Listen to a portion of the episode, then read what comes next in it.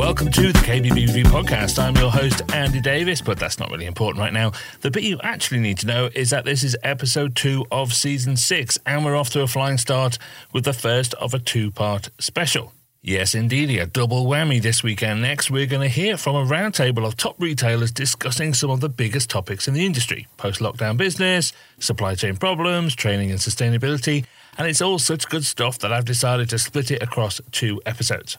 At the end of September, the KBSA ran a very successful conference, and part of it was a fascinating on stage discussion between Rob Mascari of Mascari Design, Paul O'Brien from Kitchens International, Diane Berry from Diane Berry Kitchens, Keith Myers from the Myers Touch, and Tony Robson from Daytrue. And we'll also hear from Dawn Short from Callerton and Stephen Johnson from Quooker representing the suppliers. That's quite the lineup, and there's a lot to unpick, but I've dug out all the best bits for your delectation. In this first part, we'll be looking at how their business has changed during and since the lockdowns, including some really interesting comments and opinions on working by appointment only. And then we'll move on to sustainability don't turn off because they're very candid about their views on who is responsible for what and whether consumers are actually bothered. But before we get started, have you got your entries in yet for the KBB Review Retail and Design Awards 2023? What do you mean no? It's totally free to enter, and the closing date is 5 pm on Thursday, November the 17th, with absolutely no chance of any extensions. Please believe me when I say that. If you're a fantastic retailer with an amazing showroom, we have categories for you. If you've come up with some brilliant kitchen and bathroom design projects this year, then we've got plenty for you too. If you're under 30 and you're making waves in your retail business, then you could be our rising star of the year. And if you're a great fitting business, then how about Installation Company of the Year? And for all the manufacturers, distributors, and service providers, you can put forward the Supplier Team of the Year. Go to kbbreview.com forward slash awards for all the details. So let's start our discussion with how kitchen and bathroom retail businesses have changed during and since the COVID lockdowns. It was, of course, a massive upheaval and made many question what they did and how they did it. Some of the conclusions were very positive and others not so much. For Diane Berry from Diane Berry Kitchens in Manchester, one of the biggest changes has been in the people that work for her. The pandemic has changed their expectations of work itself. The one thing I have noticed is the people's mindset. The staff got used to being at home, so don't want to do more than 40 hours really. They've realised that they want to have dinner with their kids. So you are emotionally getting attached to your team and understanding that they've seen a different life.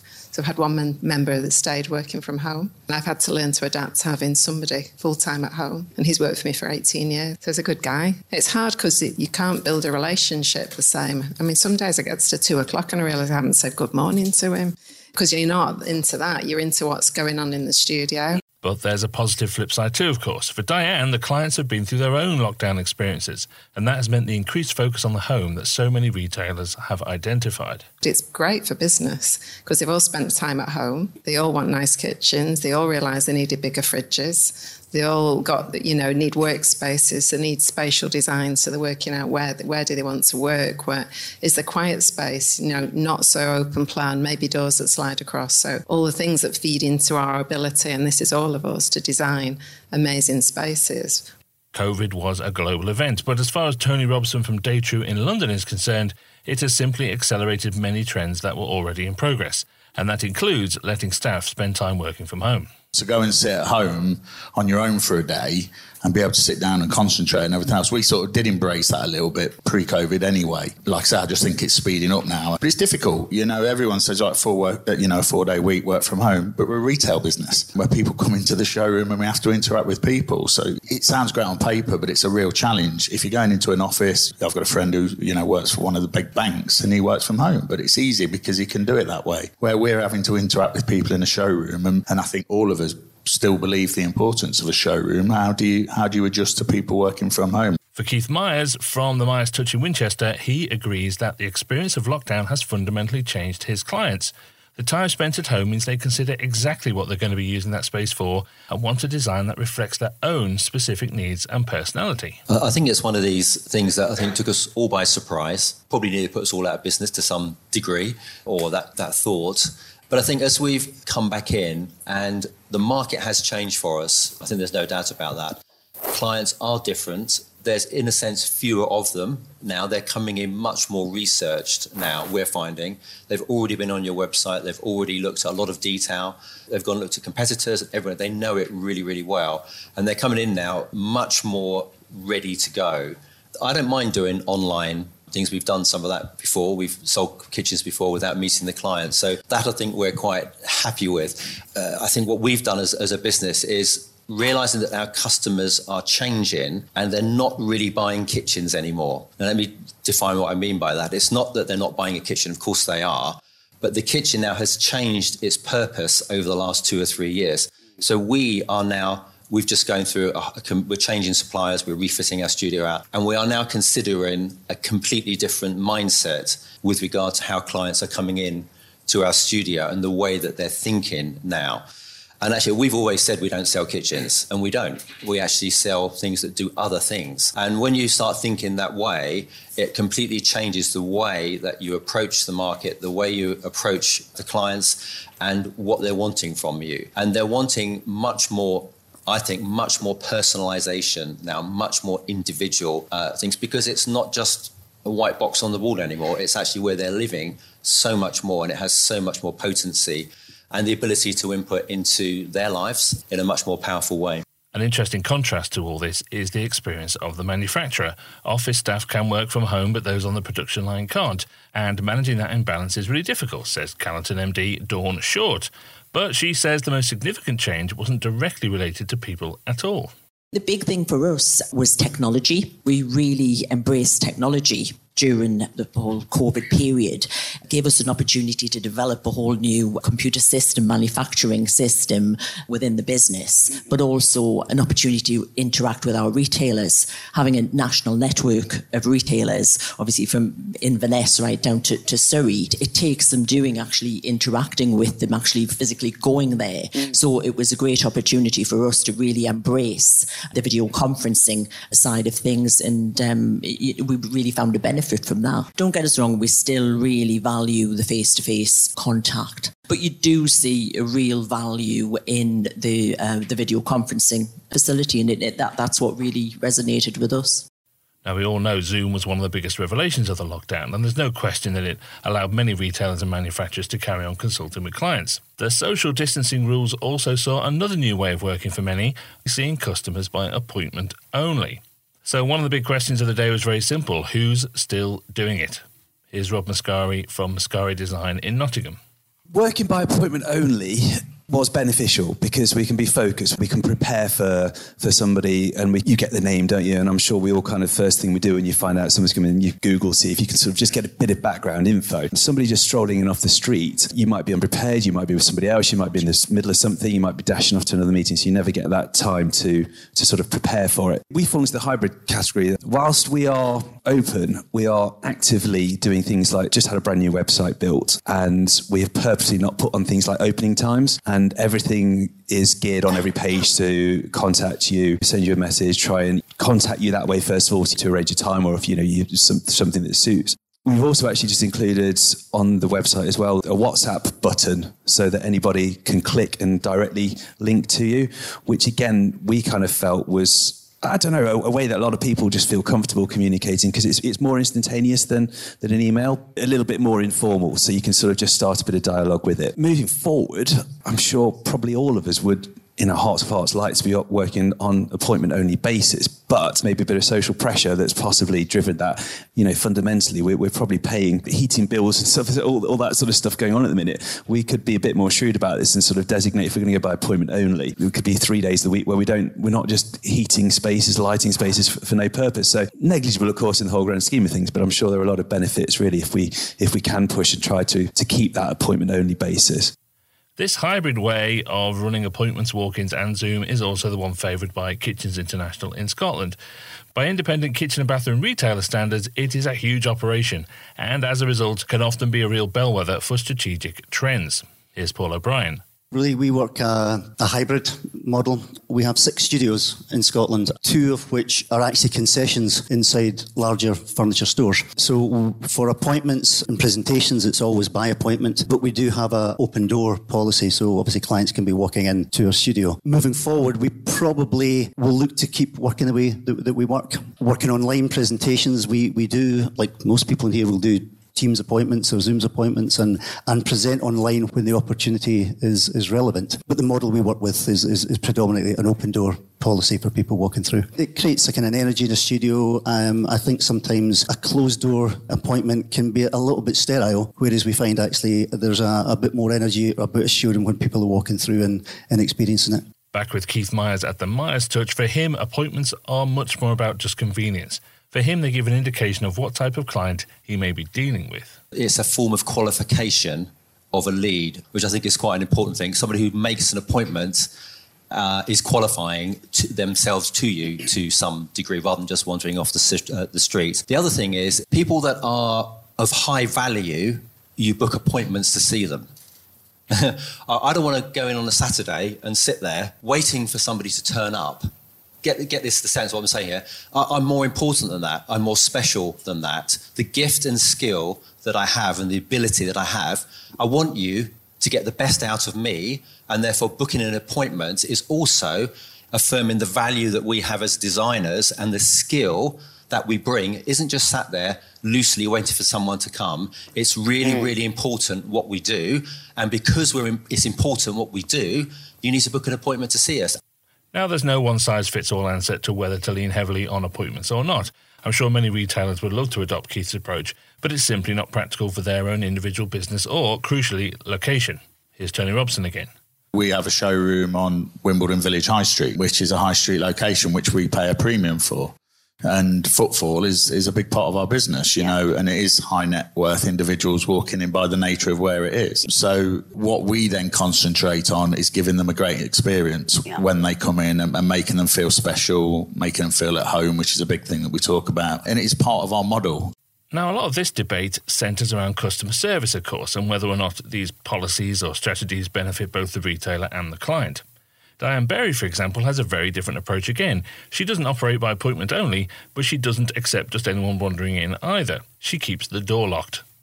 Now, while that may sound harsh when you put it that bluntly, the reality is based on much more sound principles.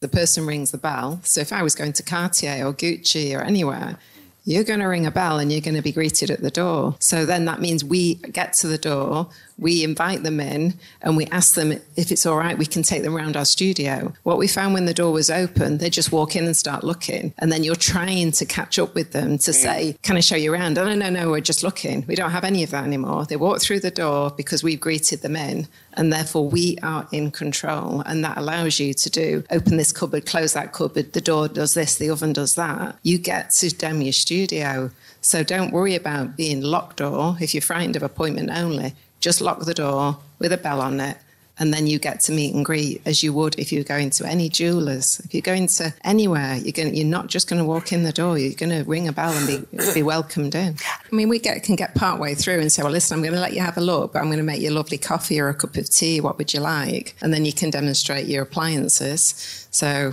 we we don't serve bottled water. We would always serve Quooker cube water. But you do, you're in control. So we also, we have coffee cups to go. So that if the client is leaving to take his dog for a walk, so we're next to a park, we would ask them if they're leaving, would they like a hot drink to go? And then you, you just get a completely different expression because then they're walking out with a nice hot cappuccino or something in the hand. So it's all about building a relationship, but you are always in control.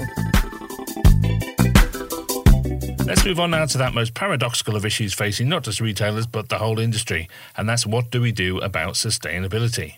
We all know it's vitally important to, you know, the future of the human race, but right now the human race doesn't seem that interested in it when buying a new kitchen or bathroom. For Stephen Johnson from Quooker, the problem lies in the overcomplicated language we use to describe the problem and the lack of simple solutions put in front of the consumer. I think as a, as a country, we make sustainability complicated and we talk about emissions. And for me, it, it, disengages a lot of people. I think We have to look at how we can use sustainability in our business and to our advantage. And for me, that's talking about simple things specifying appliances that save energy, save water, save money, not, not any appliance. And we have to talk in terms of the benefits to the customer. Because for me, when I've invested in sustainable products, although there might be an upfront capital cost, ultimately I save money. But I don't think as an industry we explain to customers how being sustainable actually will save them money. And I think if we can do that, then it, it prevents a really significant sales tool as well. The truth is that with a lack of consumer demand, it is almost inevitable that legislation will continue to be the only thing that forces businesses to change what they do, and by consequence, force customers to change their habits.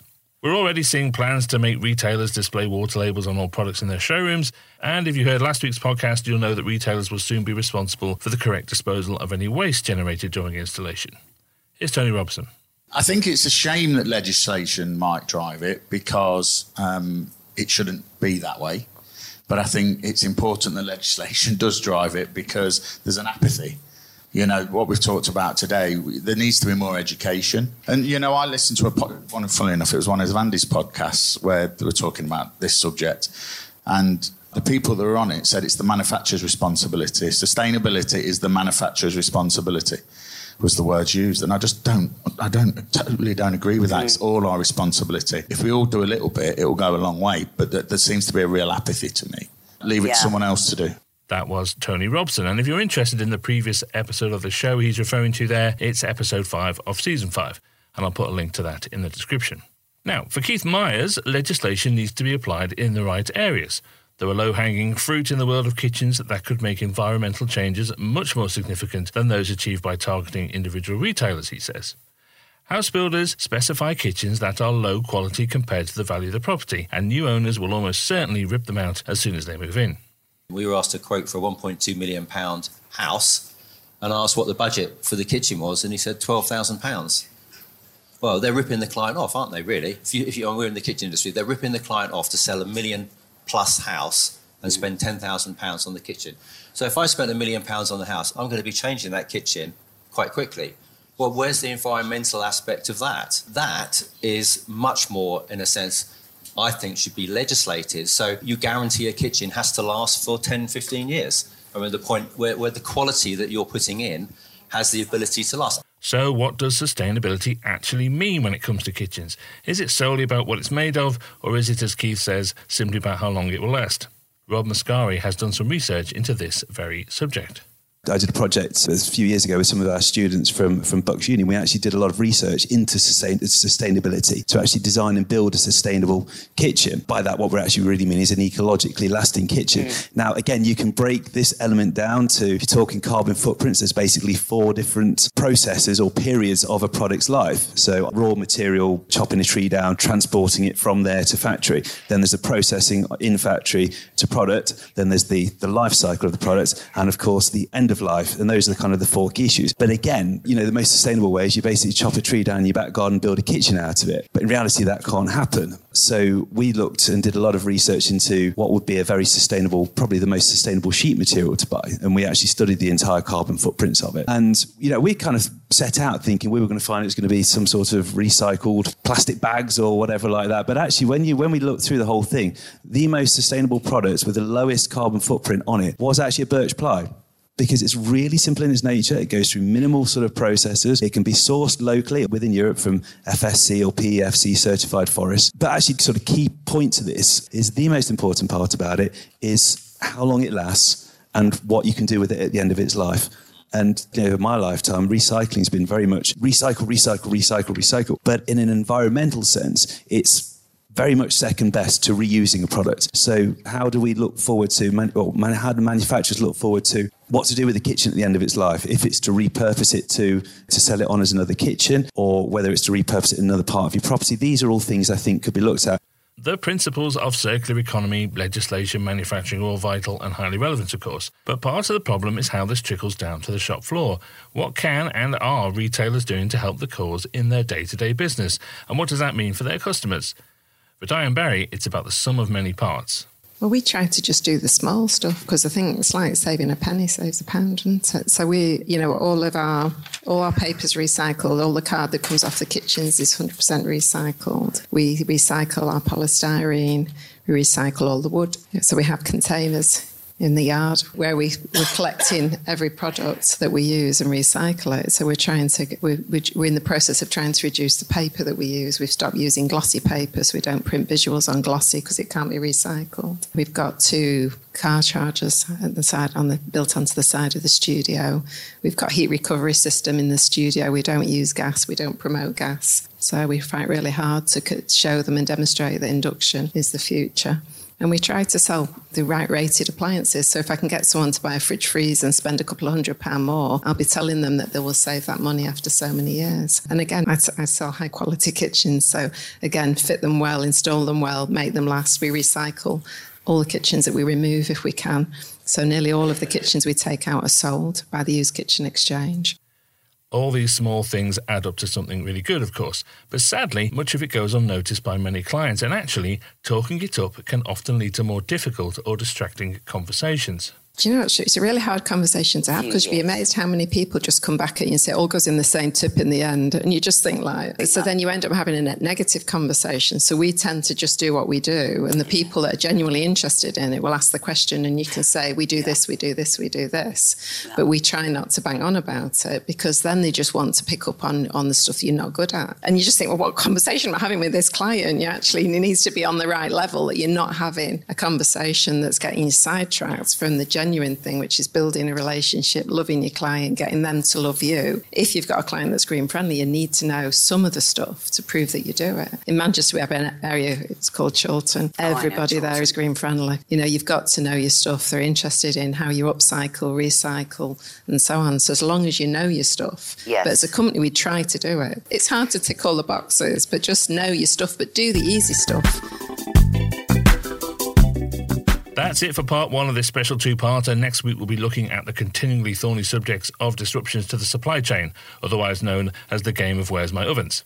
And we'll also look at training the next generation of retailers, designers, and fitters.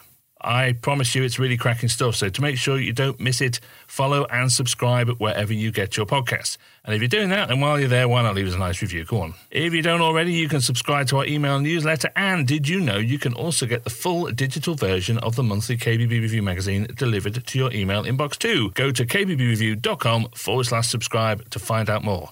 And of course, don't forget to get your entries in to the KBB Review Retail and Design Awards 2023. You can get all the info at kbbreview.com forward slash awards. See you next week.